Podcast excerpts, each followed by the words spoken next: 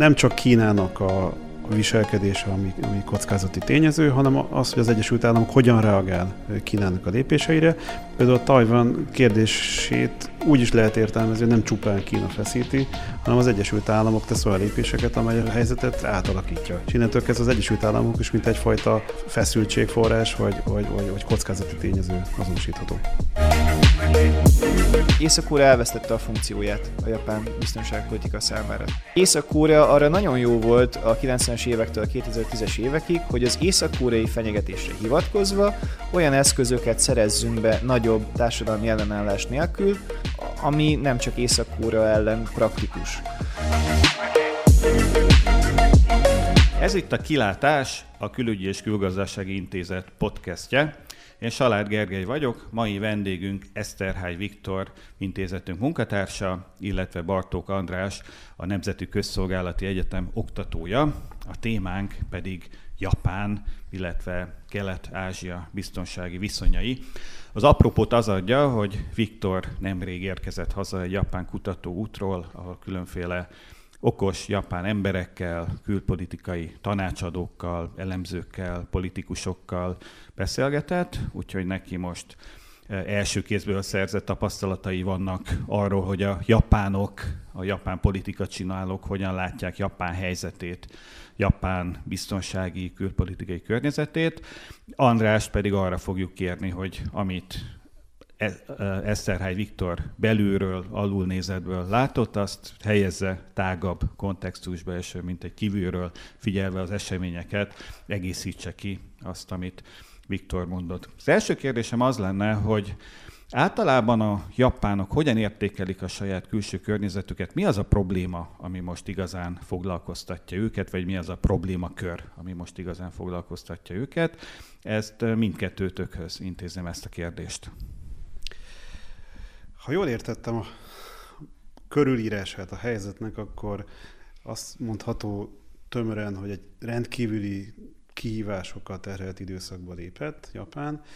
Ez elsősorban a 2010-es évtizedtől már állandósul egy olyan külső nyomás a környezetében, amely arra készteti Japánt, hogy átgondolja, hogy miként reagál a világnak a, a dolgaira. Ugye egyfelől a felemelkedő nagyhatalmak Kelet-Ázsiában rányomják a bélyegét arra, hogy Japán hogyan látja a biztonsági környezetét. Ebből az, az egyik nyilvánvalóan Kína, aki az elmúlt években egy döbbenetes gazdasági növekedésen ment keresztül, amelyre építve katonai és politikai pozícióit is meg tudta erősíteni a régióban. Ez többször elhangzott a beszélgetések során, hogy hát gondoljuk bele, hogy 2010-ben még éppen csak megelőzte a kínai gazdaság a japán gazdaságnak a méretét, ma meg több mint háromszor nagyobb. Ez egy évtized alatt végbe menő változás, tehát egy, egy olyan helyzetet eredményezett, amelynek önmagában is Japánnak valamilyen formában reflektálni kell erre. Másról pedig ott van észak és Oroszország is, és ez egy olyan helyzet, ami, ami azt mondják, hogy a, legalábbis ezt, ezt többször hangsúlyozták, hogy szinte példanélküli japán történelmű, hogy ennyi szomszédjával rossz a, a viszonya. A kívást persze másfelől az Egyesült Államok is jelenti. Az Egyesült Államok egy nagy hatalmi versenyben van eh, Kínával, és ez a, a környezetben végigmenő változás is kihívás elé állítja Japánt, ugyanis az amerikai válaszok a Kínának a felemelkedésére nem feltétlen esnek egybe a japán érdekekkel. Ugye egyfelől eh, az Egyesült Államok az első hidegháború analógiai alapján a blokkosodás eh, érdekében tesz lépéseket, és a szövetségesít arra próbálja rávenni, hogy támogassák az ő eh, külpolitikai célt, külpolitikai stratégiáit. Másfelől ugye ez a blokkosodás magával járna a gazdasági kapcsolatoknak a, a szétszárazódásával, vagy leválásával, hogy ez a szakirodalomban megjelenik, amely Japán számára egy rendkívül súlyos kihívás, hisz a legfontosabb gazdasági partnere ma már eh, Kína, a kereskedelmének mindegy egy negyede Kínával bonyolítja le. Tehát ez egy olyan helyzet, amely, amelyre valami okos választ kellene Japánból adni. Bartok Andris? Sziasztok, köszönöm a lehetőséget. Igen, talán azzal egészíteném ki, hogy itt igazából a A három fenyegetés, tehát ugye Észak-Korea, Oroszország, ez a kettő inkább, vagy ebből a háromból ez a kettő inkább a, a másodrendű prioritás, vagy második vonal, és a fő fenyegetés, hogyha megnézzük a japán stratégiai dokumentumokat, nemzeti biztonsági stratégiátokat, akkor az egyértelműen Kína. És nyilván Japánnak ebben a, a helyzetben egy fontos kérdés, hogy hogyan működik együtt az Egyesült Államokkal, mit várnak el az amerikaiak, milyen jellegű a kooperáció. Én azt azért hozzátenném, hogy a, az az ötlet egyrészt, hogy, hogy Kínát, mint fenyegetést azonosítani és erre felkészülni a biztonságpolitikában, az, az nem új keletű és már korábbi, mint hogy esetleg az amerikai részről hallottuk ezt az új hidegháborús narratívát. Tehát a japánoknak ez egy, ez egy korábbi tényező, és egyébként ezzel együtt az, hogy a Kínával való gazdasági függésnek vannak kockázati faktorai, az is, az is egy korábbi tényező. Tehát a kettőjük közötti szigetvita kapcsán a kínaiak 2012-ben Japánba menő bizonyos, főleg ritka földfémek eszközöknek az, az exportját bolykottálták. Tehát, hogy a, a, a japán kormányzat igazából már 2013 óta különböző ágazati stratégiákon gondolkodik, meg volt egy ilyen köldök nézegetés, hogy, hogy hogyan lehetne diversifikálni a bizonyos termékekhez való hozzáférést.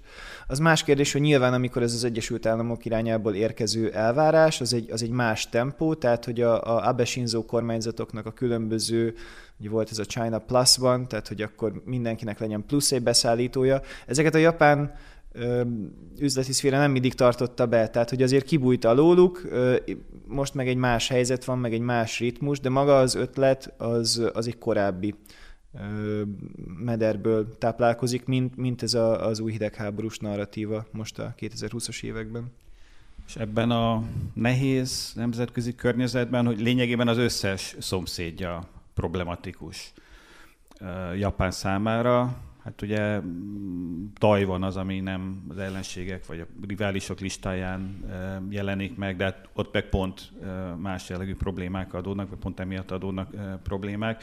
Egy ilyen helyzetben mik lehetnek a céljai Japánnak? Mit mondanak maguk a japánok, hogy mi az, amire ők törekedhetnek? Mert nyilván az, amit úgy tűnik, hogy az amerikaiak akarnak, hogy teljes leválasztás Kínáról, meg Oroszországra mindenkül ez az irreális Japán számára, Ugyanakkor a jelenlegi helyzet, hogyha ebbe benne maradnak, ez azért fokozott kockázatokat jelent, hogy ti is utaltatok rá. Az egyik legizgalmasabb tapasztalat az utam során pont az volt, hogy Japánban nagyon szépen szétválasztották az amerikai és a japán célokat egymást. Ugye az európai diskurzus ezzel kapcsolatban pont az egyik leginkább kritikus kérdést az európai diskurzus ezzel kapcsán eh, pontosan abból a szempontból kritizálható, hogy nem egyértelmű, hogy milyen célok eh, szerint akarjuk a Kína politikánkat eh, kialakítani. Persze arról nem is beszél, hogy 27 állam próbál egy egységes álláspontot képviselni Kínában, ami vagy Kínával szemben szintén egy kihívás, de hogy nem tudjuk pontosan, hogy mit akarunk.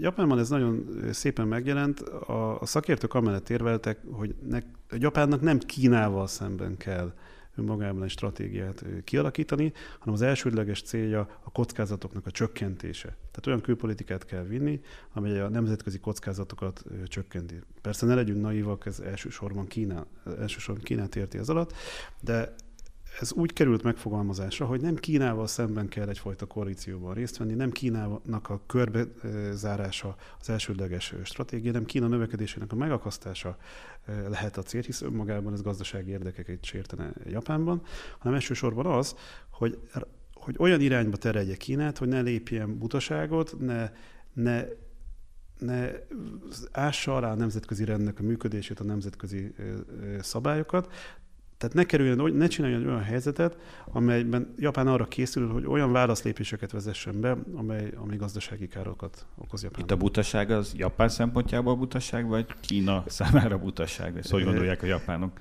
Tehát ne lépjen olyat Kína, amely gazdasági vagy egyéb politikai károkat okoz Japán számára. Ugye itt nyilván az analógia az orosz-ukrán háború, amikor Oroszország úgy ítélte meg, ha jól értjük a helyzetet, hogy hogy, hogy megteheti azt, hogy megtámadja Ukrajnát, és, és ezt, ezt be, el tudja érni a stratégiai céljét ebben a helyzetben.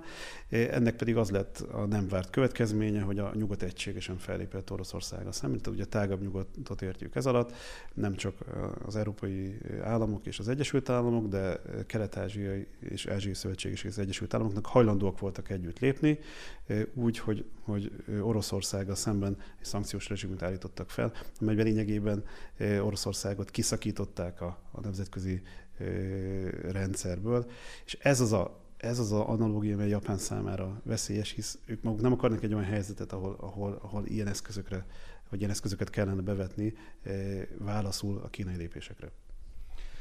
András, megvan Japánnak az a kapacitása, ereje, hogy úgy tudja terelgetni Kínát, hogy ilyen úgymond butaságot ne kövessen el?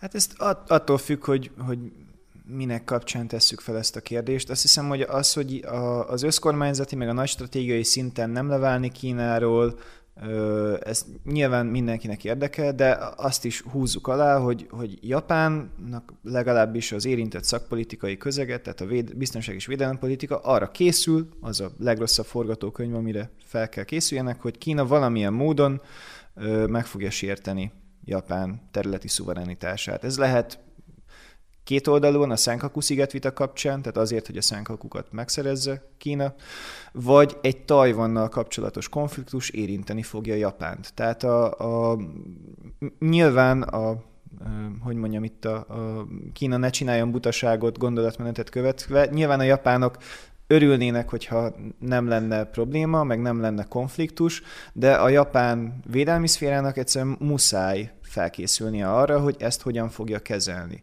És az az igazság, hogy Japán egészen szerintem a 2020-as évekig rendelkezett egy olyan képességrendszerrel, katonai képességrendszerrel, hiába egy jelentős önkorlátozás a védelempolitikában, ami nem volt akkora méretű a japán haderő, meg nem akkora méretű a japán haderő, mint a kínai, de kifejezetten a haditengerészeti és a légvédelem terén olyan eszközrendszerek, olyan fegyverrendszerek, olyan platformok, amik egy darabig egyébként fölényben is voltak Kínával szemben, tehát attól függ, milyen módszertannal számolgatott ki, hogy mi az ütőereje mondjuk egy haditengerészeti csoportosításnak, de ugye a 2010-es évekig inkább a japánok voltak előnyben, mondjuk, hogyha a BFM indikátorokat, tehát a rakétaindító kapacitást nézed.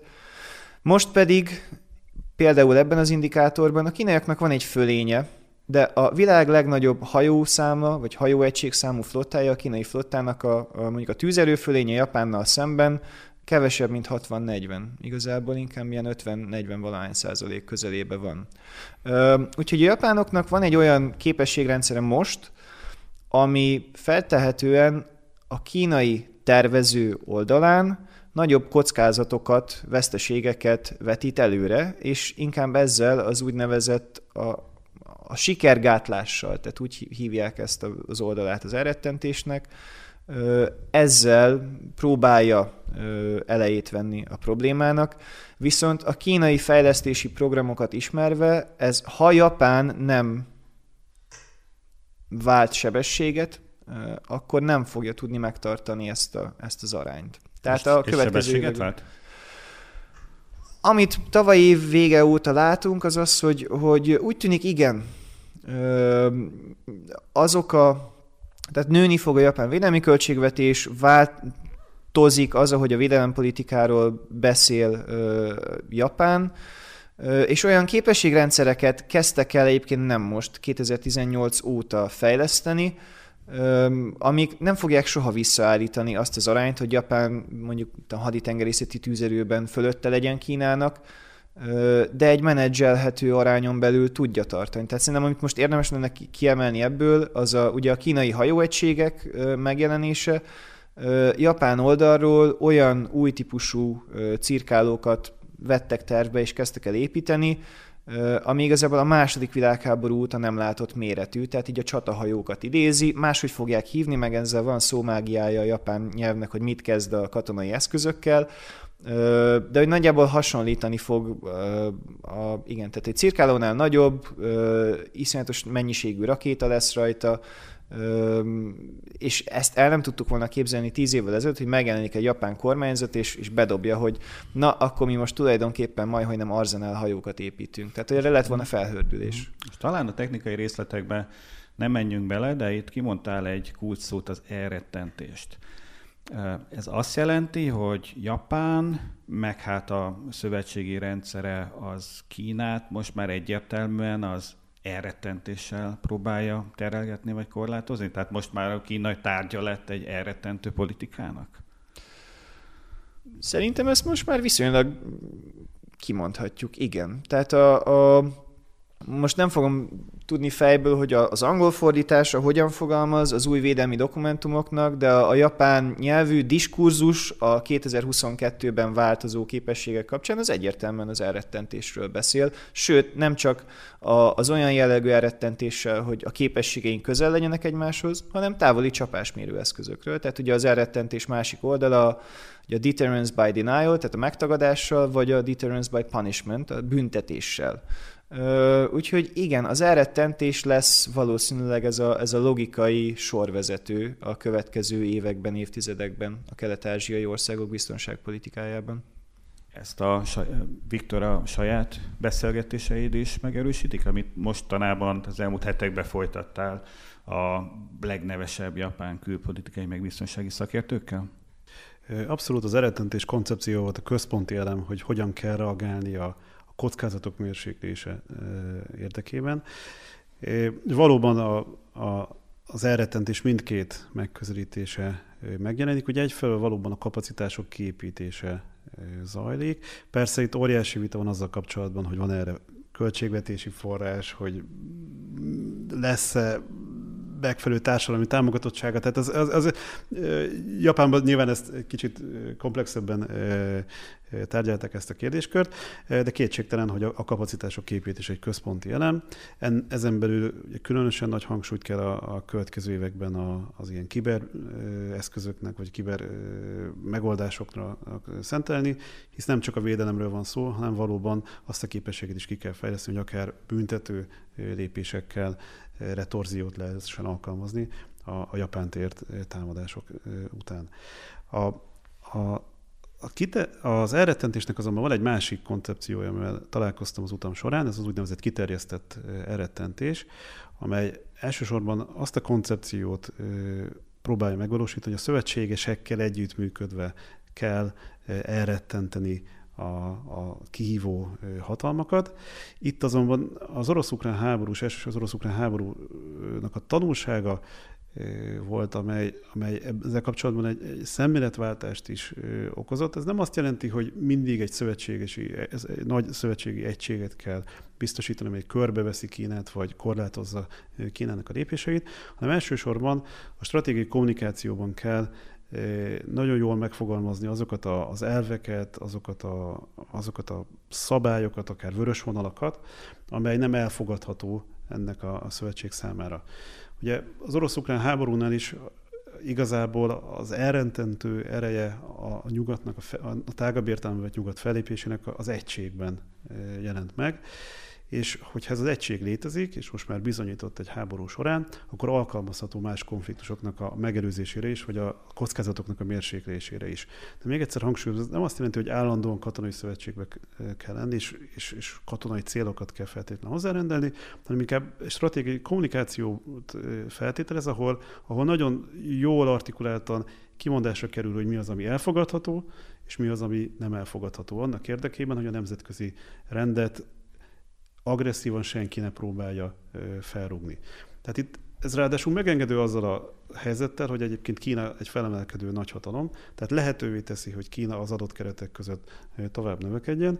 Itt ugye azon van a hangsúly, hogy mik azok a szabályok, amit, amit Kínának be kell tartani annak érdekében, hogy, hogy, hogy ez elfogadható legyen Japán számára.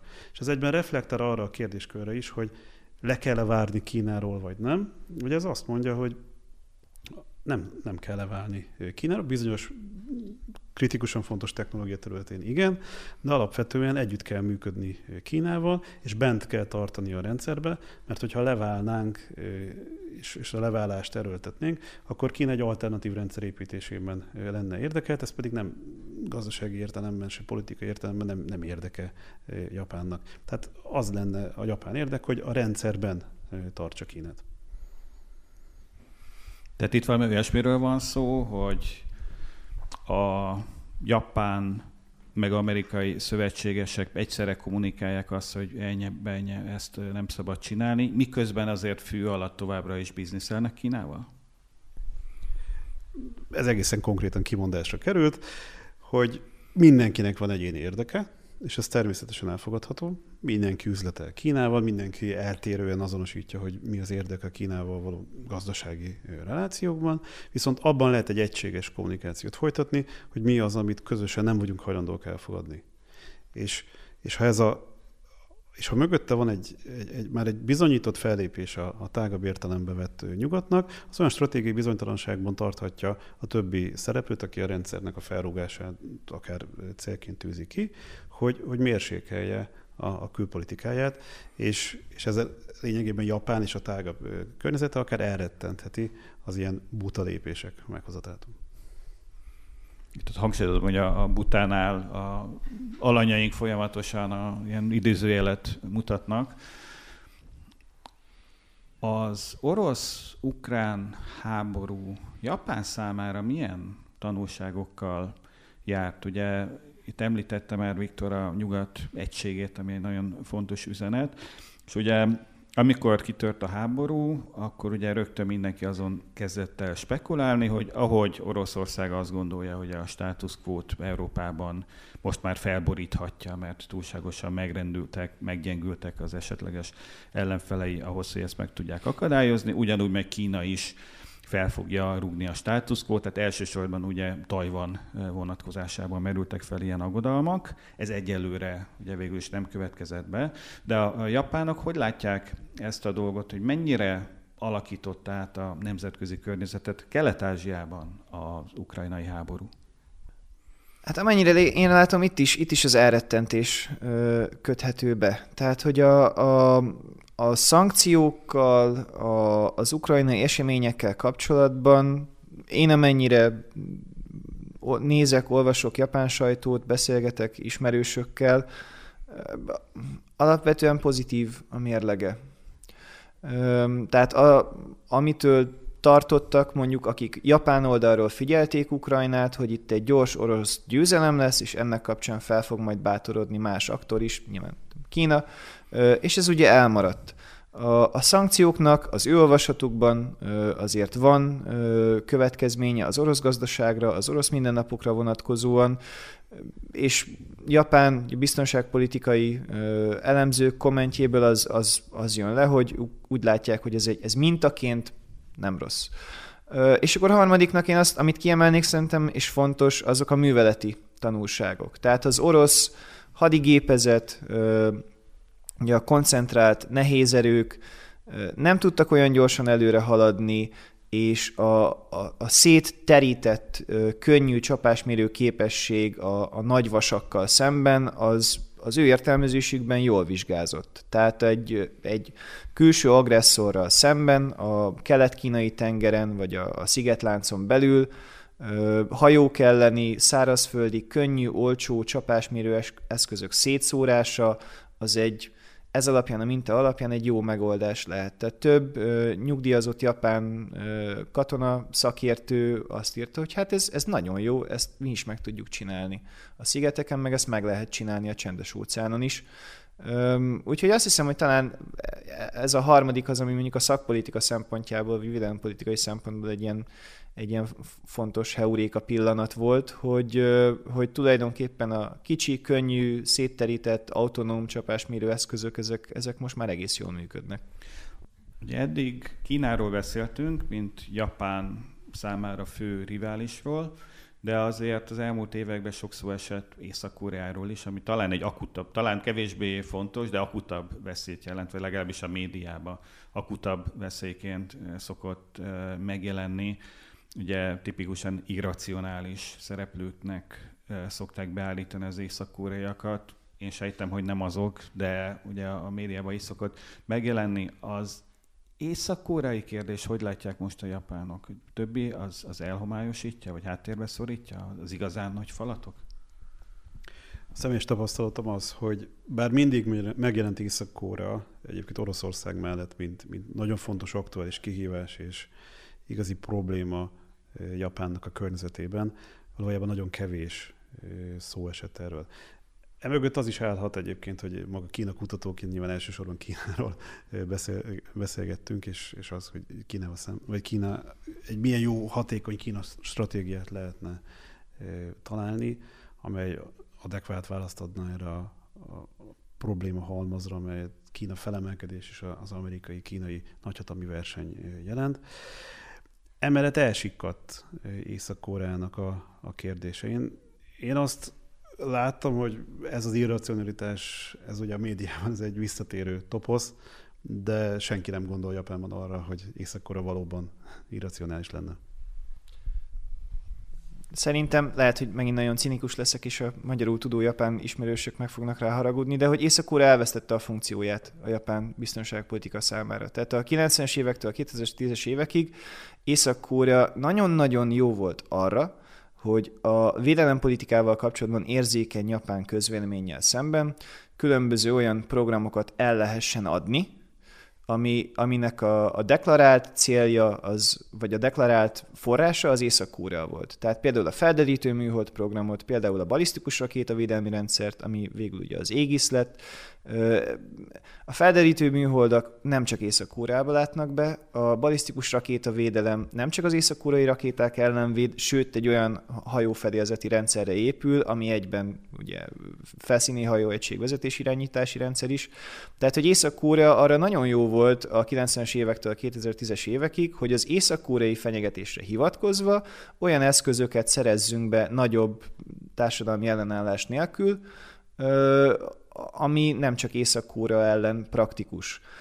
Ma már jelentős társadalmi ellenállás nincs Japánban azzal kapcsolatban, hogy új típusú képességeket fejleszt az ország. Tehát 2018-ban a hiperszónikus eszköz programja, ami most nálunk a, az orosz hiperszónikus csapásmérő eszközökkel tele van a média, és ez az új szuperfegyver, Japán 2018 óta dolgozik a saját eszközein, egyáltalán nem verte ki a biztosítékot a japán közvéleményben. Elmúlt az az időszak, hogy kelljen egy, egy, egy ilyen szexibb, vagy nem tudom, egy olyan cél, vagy egy olyan kiváltók, amire rá lehetett húzni, és érzékeny volt a japán közvélemény. Tehát szerintem ezért észak ezt a, ezt a kicsit cinikus funkcióját kinőtte, vagy elvesztette a japán biztonság térképen. Akkor nézzük meg egy picit a japán-amerikai kapcsolatokat. Ugye Amerika láthatólag az egész világban próbálja a saját szövetségeseit egy picit távolabb húzni Kínától. Ez nyilván Japán esetében, amely ugye stratégiai riválisnak tartja Kínát, nem olyan nehéz, miközben a gazdasági kapcsolatai azért Japánt elsősorban Kínához kötik össze. A japánok mennyire folytathatnak, vagy folytatnak önálló politikát az ilyen jellegű kérdésekben, ahol az amerikaiaknak is vastagon vannak érdekeltségük, és mennyire van mozgásterük, és mennyire kénytelenek azt az irányvonalat vinni, amit éppen Washingtonban meghatároznak nekik. Ez nálam is többször visszatérő kérdés volt, hogy, hogy eleve mi a bizalom az amerikai féle szemben, hol van az ő döntéshozatali szabadságuk Tokióban is, és mennyire kell alárendelődni az amerikai stratégiáknak. Japánban erről nagyon egyszerű válasz kaptam mindig, hogy amíg az amerikaiak akarnak Japánban lenni, addig ők itt lesznek. És, és igazából ez a, az ő katonai szövetségnek az alapja, hogy, hogy az amerikai de facto Japán területén vannak. Okinaván, és persze egy, egy katonai támaszponton és szerződéses formában, de, de, de, de, de ez egy adott, adott helyzet. És alapvetően Japán ezt, ezt elfogadja. Az a, az a általános vélemény ezzel kapcsolatban, akikkel én tudtam beszélni erről, hogy az Egyesült Államoknak a regionális jelenlétének a fenntartásának a legolcsóbb formája, hogyha Japánban jelen van minden egyéb alternatíva sokkal drágább. És az, az a biztos pont, hogy az egész csendes óceáni térséget Japánban védeni, és nem az óceán túlpartján, ami stratégiai szempontból egy, egy rémálom eh, helyzet lenne. Úgyhogy az a nagyon egyszerű álláspont volt, hogy az Egyesült Államok ott van, az Egyesült Államoknak kapacitásai vannak, úgyhogy Japán ezzel együtt kell működnie, ezért fizetnie kell, abban az értelemben, hogy a, az együttműködésben a pénz Japánból jön, és, és ennek a, a belátható időn belül nincsen alternatívája. Igen, ugye ez, amit a, a, a japánok úgy is mondanak, hogy ez a Fücsinkőből, tehát mi az elsőjeztetetlen anyahajó vagyunk, és anyahajónak mondják ők, mielőtt még kiakadna valamelyik kollega a... nem repülőgép hordozónak. Nem repülőgép hordozónak, igen, a Kőbó az anyahajó. De a, azért, azért én egy picit picit kíváncsi lennék arra, hogy tehát most nagyon jó a mérlege alapvetően a, a Japán-Amerikai Szövetségnek és az együttműködésnek. Öm, meddig fog ez tartani? Tehát például a, a, a, a decoupling, tehát a China-ról, vagy Kínáról való leválás ötlete kapcsán azért itt volt egy korábbi projekt, ez a Trans-Pacific Partnership. És ebből megválasztása után Trump rögtön kiugrott. Azért a, a Trump kormányzat alatt volt egy nagyon komoly tehertétele a kelet-ázsiai szövetségi szerződéseknek.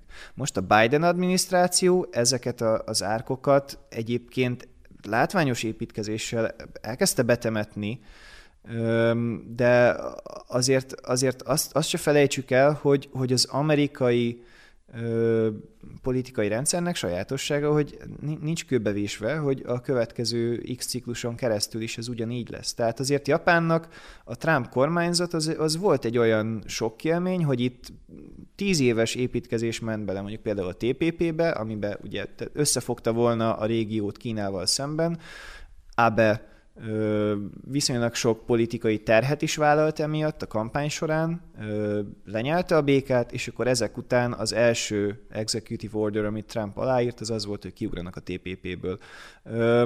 Tehát most, most jó a mérlege, hogy két év múlva milyen lesz egy amerikai választás után, azt, azt nézzük meg akkor. Igen, az én válaszom arra vonatkozott, hogy a katonai szövetség értelmében ugye stabil. A katonai szövetség a stabil. De ez nem jelenti azt, hogy az Egyesült Államok ne lenne kockázati tényező. Ugye ez, ez, ez, és ez nagy különbség, hogy értelmezzük.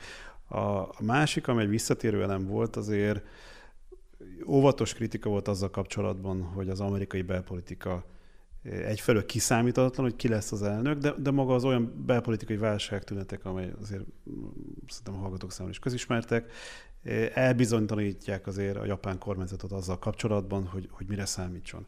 A másik pedig valóban a, Kínával való viszony. Itt nem csak Kínának a viselkedése, ami, ami kockázati tényező, hanem az, hogy az Egyesült Államok hogyan reagál Kínának a lépéseire.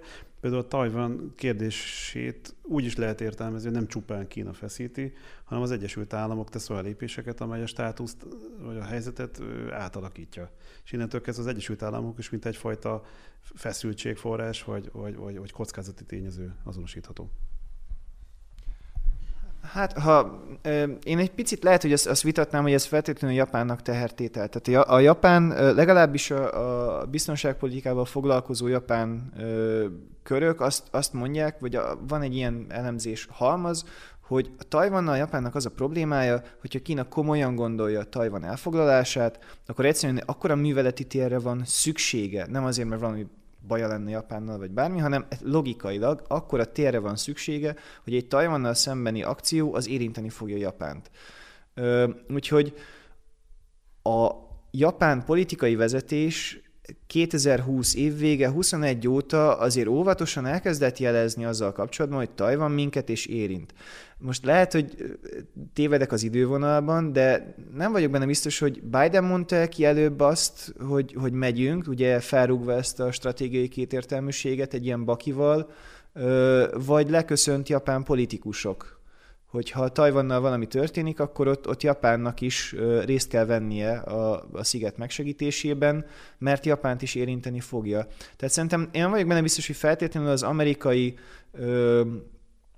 narratíva, vagy Tajvannal kapcsolatos amerikai nyilatkozatok kapcsán meg lenne ez a belerántás érzése a japánoknak, mert Szerintem a probléma térképen nekik el, el, közelebb van Tajvan. Mint, tehát, hogy ö, Okinaváról, a japán szigetekről Taipei fényei látszanak. San Franciscóból nem. Akkor nézzük meg, hogy hogyan látják ennek a esélyét, már mint egy Tajvan elleni kínai támadásnak vagy blokkádnak az esélyét, és általában Kína jövőjét.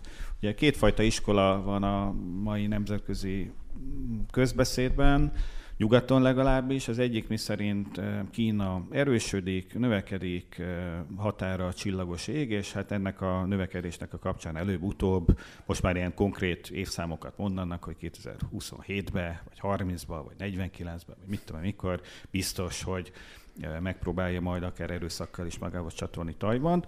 És van egy másik iskola, amelyik azt mondja, hogy hát Kína bele fog fulladni a saját problémáiba, ugye lassul a gazdasági növekedés, demográfiai válságot él át az ország, hatékonytalan a vezetés, meg a gazdaságnak a működése, és tulajdonképpen csak ki kell várni, amíg hát ilyen önnön dugába dől Kína. A japánok mit gondolnak erről a kérdésről? Hivatalos válasz az volt, hogy Kínának problémái vannak, és csak várnunk kell.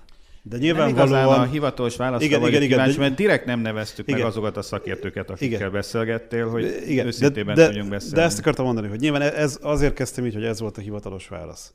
Ezt én úgy fordítottam le a saját nyelvemre, hogy most üzletelünk, csináljuk az üzletet, mert minden, ami ennek alternatívája lenne, az nem elfogadható, és majd meglátjuk. Tehát az a cél, hogy Kína benne maradjon a rendszerben, hogy ne legyenek olyan kockázatos lépések a kínai részről, amely, amely az üzleti kapcsolatokat megakasztaná, és akkor majd meglátjuk. De persze visszatérő elemként az volt az érv, hogy Kína lassulni fog, Kínának olyan belső problémái vannak, akit sokszor cinikusan hozzátetik, ami Japánnak is volt korábban, tehát jön a stagnálás évtizedei majd előre láthatólag, de hát addig is keresünk egy kis pénzt. Én, azért, én azt gondolom, hogy azért a valóság inkább ez a, ez a, az a pragmatikus megközelítés felől értelmezhető jobban. Majd meglátjuk. Tehát az, az a jó stratégia, ami az aktuális helyzetre ad egy választ, és nem majd egy, egy lehetséges jövőre, mert ki tudja, hogy hogyan fog alakulni. András? Nem vagyok benne biztos, hogy van, van egy egységes japán álláspont ezzel kapcsolatban, tehát azért nagy ország és ahány think tank annyiféle megközelítés, sőt viszonylag érdekes vitáik is vannak ezekről. Azt hiszem, hogy ez a, ez, a, ez a kérdés, hogy 2027 meg mely dátumok, azért ezzel kapcsolatban olyat láthatunk, hogy, hogy mire figyelnek, és akkor talán értjük ezeket a dátumokat. Tehát szerintem nem csak arról van szó, hogy a, az egyik iskola, hogy melyik évben majd támadnak a kínaiak, és a másik iskola majd belefullad a, a, a maga problémáiba, hanem itt és ezzel például foglalkoznak azért japán ö, kutatók is, hogy itt van egy olyan, van egy időablak probléma. Tehát, hogy Kínának a, a katonai képességei bizonyos fegyverrendszerekben, meg részképességben kifejezve egy lineárisan nőnek. És és egy kis ütem elmaradással kezdett el erre reagálni az őt körülvevő régió és az Egyesült Államok. Én azt hiszem, hogy, hogy azt is érdemes hozzátenni, nem tudom, hogy ez melyik iskolához tartozik, vagy a kettő között van, akik, akik arra figyelnek, és azért mondanak különböző dátumokat 2025 és 30, meg 2027 és 30, vagy 2026, módszertana válogatja, hogy miért azt az évszámot mondják, de azért, mert a kínai erőviszonyok akkor kerülhetnek szerintük egy optimális állapotba. Ez nem azt jelenti, hogy biztosak benne, hogy Kína akkor lépni fog, hanem hogyha van bármikor jó időablak, az akkor van. Mert hogy addigra nő egy bizonyos szintre a kínai képesség, és még nem zárkózott fel hozzá mondjuk a japán, az amerikai, a tajvani más képesség a másik oldalon, és olyan is van, aki nem azt mondja, hogy azért fog ez véget érni ez az időablak 2030-ban, mert a kínai rendszer majd belső hibái miatt összeomlik, hanem azért, mert most elindultak olyan programok, amik felzárkóznak amerikai, japán, stb. oldalról ezekhez a kínai képességekhez, és ezek kézzelfoghatóak, egy bizonyos év után lesznek majd, mondjuk 2030-ban. Tehát azért szerintem itt a, a, a kettő között is van egy ilyen út, hogy a, a, a felzárkózó elrettentés miatt is képződik egy ilyen optimális időablak, attól függ, hogy ki mit tekint fontos képességnek, meg mi a módszertana, és nem kizárólag azért, mert Kína majd összeomlik 2030-ban. Tehát, hogy szerintem például sok japán elemző ezekre figyel, tehát hogy a J20-asokban mikor lesz hány vadászgép század, a J31-es mikor lesz J35-ös és repülőgép hordozóra alkalmas, és mikor zárkózunk mi fel hozzá mondjuk, mit tudom én, F35-ösökkel.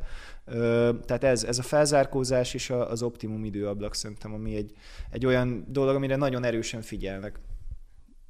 Végezetül arról mondjatok még néhány szót, hogy az, ahogyan Japán a globális folyamatokat nézi vagy kezeli, az milyen tanulságokkal járhat EU, illetve azon belül Magyarország eh, számára? Mit üzennek nekünk a japánok? Nem meglepő, hogy az utam célja pont ez volt, hogy hazahozzak valamit abból, hogy, hogy mi a japán stratégiai megközelítés ezzel a probléma halmazzal kapcsolatban, hisz mi magunk is ebben a helyzetben vagyunk. Egyfelől vagy nagyon hasonló helyzetben vagyunk. Egyfelől az Egyesült Államoknak a katonai szövetségesei vagyunk, és ezért persze bizonyos nyomás ér minket, hogy hogyan kéne látni a világot, és hogyan kellene viselkedni. Értékrendben az Egyesült Államoknak sokkal közelebb vagyunk nyilvánvalóan, mint Kínához. Másról azonban Kína is egy fontos gazdasági partner, akiről azért nem feltétlenül szeretnénk leválni, ennek a költségeit nem ismerjük, tehát bizonytalanul nem lehet csak úgy egy, egy új hidegháborúba ugrani, tehát nagyon is releváns, hogy, hogy, hogy Japánban hogyan gondolkoznak erről. A, ez utam során alapvetően három, három ilyen dolog volt, ami, amit, amit nagyon fontos hozadékként tartok. Először is ez az elrettentés koncepciója. Tehát abban az értelemben, hogy ne egy ellenséget kergessünk minden áron, hanem, hanem próbáljuk inkább azokat az országokat elrettenteni bizonyos viselkedéstől, amit mi nem szeretnénk. És ez szerintem sokkal elfogadható lehet Európában is, hisz sokszor a magas stratégiai célok nem egyeznek az Egyesült Államokkal. Itt nem fog összedőlni a, a világ, hogyha kelet-ázsiai régióban Kína lesz a, a vezető hatalom, tehát Európában ezt szerintem túl tudjuk élni. Nekünk nem elsősorban az a, az a célunk, hogy Kínának a növekedését megállítsuk, vagy lelassítsuk, hanem hogy a kockázatokat mérsékeljük. Tehát ne történjen olyan, olyan agresszív lépés, vagy ne történjen olyan stratégiai tévedés, amely, amely az egész nemzetközi rendszernek a működését rontja, vagy, vagy akár lehetetlenné teszi. Tehát, hogy elkerüljünk egy hasonló esetet, mint ami Oroszország kapcsán Európa és, és Oroszország között fennáll. Második szempont, ami, ami nekem nagyon szöget ütött a fejemben, ez a kiterjesztett elrettentés, elrettentés koncepciója, hogy, hogy ez akkor működik jól, hogyha, hogyha mi magunkkal szemben is őszinték vagyunk, és meg tudjuk, meg tudjuk mondani, hogy mi az a minimum, amit, amit elvárunk másoktól, tehát mi az, amit nem tudunk elfogadni, tehát mik a vörös vonalak, és ez igazából úgy működik jól, hogyha ha mi magunk is betartjuk ezeket a szabályokat. Ez ak- én azt gondolom, hogy ez nem ördögtől való, nem lehetetlen, hogyha ez, ez egy minimum programra lő, tehát mik azok a, amit abszolút nem vagyunk hajlandóak elfogadni, mit az, a, mi, amit szeretnénk, meg stb., az már nem tartozik bele ebbe az elvárásba, és ezt őszintén kifelé tudjuk megfelelően kommunikálni, hogy ez még belefér, ezt már úgy értelmezzük, hogy a nemzetközi rendnek a, a, a felrúgása. És ha ebben ezzel kapcsolatban egy egység van, és ennek a, a mélysége nem jól tisztázott, hogy ki van benne, mennyire mélyen, de, de alapvetően az a, az a percepció van, hogy ez az egység fenntartható, mint hogy az orosz-ukrán háború eddigi szakaszában az az egység fennmaradt, akkor ez valóban képes arra, hogy mérségelje más szereplőknek a, a, a, az ambícióit, vagy a viselkedését. És a harmadik, ami, ami azért, azért fontos szempont, hogy, hogy, hogy ezek a, ez az elrettentés, ez akkor is, tehát akkor, kell, akkor működik még jól, hogyha ez megfelelő kapacitások vannak. Tehát ez alapvetően Európa nem úszhatja meg azt, hogy az Egyesült Államokra tereli a, a, a, vagy bízza a biztonságát, tehát tenni kell azért, hogy ezeket a kapacitásokat kifejleszte, de hogy Japánban is ez egy hosszú út, tehát ez nem egyik napról a másikra fog megváltozni, de az irány egyértelmű, tehát ezeket az illúziókat föl kell adni, hogy, hogy lehet egy olyan világban élni, ahol nincs szükség fegyverekre, a saját biztonságunk érdeke megkölteli, hogy ezek a kapacitásokat kifejlesztjük. És ha ezek, ezek megvannak, akkor önmagában lehet egy olyan elrettentő erőt fölállítani, ami, ami, ami, ami elfog, tehát, tehát egyfelől elfogadható is lehet a külső szemlélők számára, már csak azért is, mert nem ellenük irányul feltétlen, hanem a, a nemzetközi szabályok védelmében. És másfelől pedig ez egyfajta választ is ad a, a levállás, blokkosodás problémájára is, mert, mert nem azonosítja őket ellenségként, ezért minden, ami a rendszer fenntartása érdekében folytatott tevékenység, az továbbra is támogatandó. Tehát nem arról van szó, hogy, hogy, hogy Kína az ellenség, hanem, hanem, hanem az, hogy együtt kell építeni a rendszert, és aki ezt felrúgja, azzal szemben kell egységet mutatni. Én azt gondolom, hogy ezek, ezek olyan dolgok, ami megszívlelendő Európában, és egy csomó olyan dilemma, amelyet nem tudunk Európában eldönteni, hogy akkor hogyan reagáljunk Kínának a felemelkedésére, például értékrendi problémák, gazdasági érdekeltség, stb. Ez, ez egyfajta irányelv lehet, hogy, hogy ebben döntés szülesen. András? Bevallom őszintén, én nem, nem, nem tudom, nem, nem kutatom, nézem ilyen fejjel, hogy mi, mi lehetne számunkra a tanulság, meg de azt hiszem, hogy ez, ez a hosszú távú építkezés, ezt jó lenne kiemelni. Tehát uh, Japánról nem mondhatjuk azt, hogy a, a, a kül- és biztonságpolitika az nem egy érzékeny téma. Az alkotmány, annak a kilencedik cikkeje egy igenis megosztó és átpolitizált ügy. De ennek ellenére Japán ezekkel a dolgokkal, amikről most beszéltünk, 10-15-20 évek óta foglalkozik. A japán védelmi széra és az, hogy hogyan alkot ezzel kapcsolatban stratégiát, iszonyatosan transzparens, 10-15 éve föl lehet menni holnapokra, és ott lesz kilóra, hogy 5 év múlva miből mennyit akarunk men- venni, és miért. Úgyhogy amellett, hogy a japán társadalom mondjuk a békaalkotmányjal kapcsolatban megosztott, nincsen jelentős társadalmi összeveszés azzal kapcsolatban, hogy milyen képességeik legyenek mikorra, milyen kihívások érdekében akarunk építkezni 5 év múlva, 10 év múlva, 15 év múlva. Tehát lehet, lehet hatékonyan építeni a védelmi képességeket, transzparensen, hosszú távú építkezés és társadalmi, hogy mondjam, nyitottság mellett is. Tehát erre például Japán egy, egy, egy, egy jó példa, és szerintem van, lennének olyan magyar kollégák, akik ö, a hajukat tépnék, hogyha látnak, hogy úristen, mennyi mindent fölpakolnak a japánok a Védelmi Minisztérium honlapjára, de hogy ahhoz képest nem süllyedt el a sziget. Saját magunkra oktroját adásidőnk lejárt, úgyhogy én nagyon szépen köszönöm Bartók Andrásnak és Eszterhágy Viktornak, hogy megosztották velünk gondolataikat. Én Salád Gergely vagyok, önök pedig a Kilátást podcastet hallgatták, ami a Külügyi és Külgazdasági Intézet megújult podcast adása. Remélem a legközelebbi adásunkban is velünk tartanak a viszonthallásra.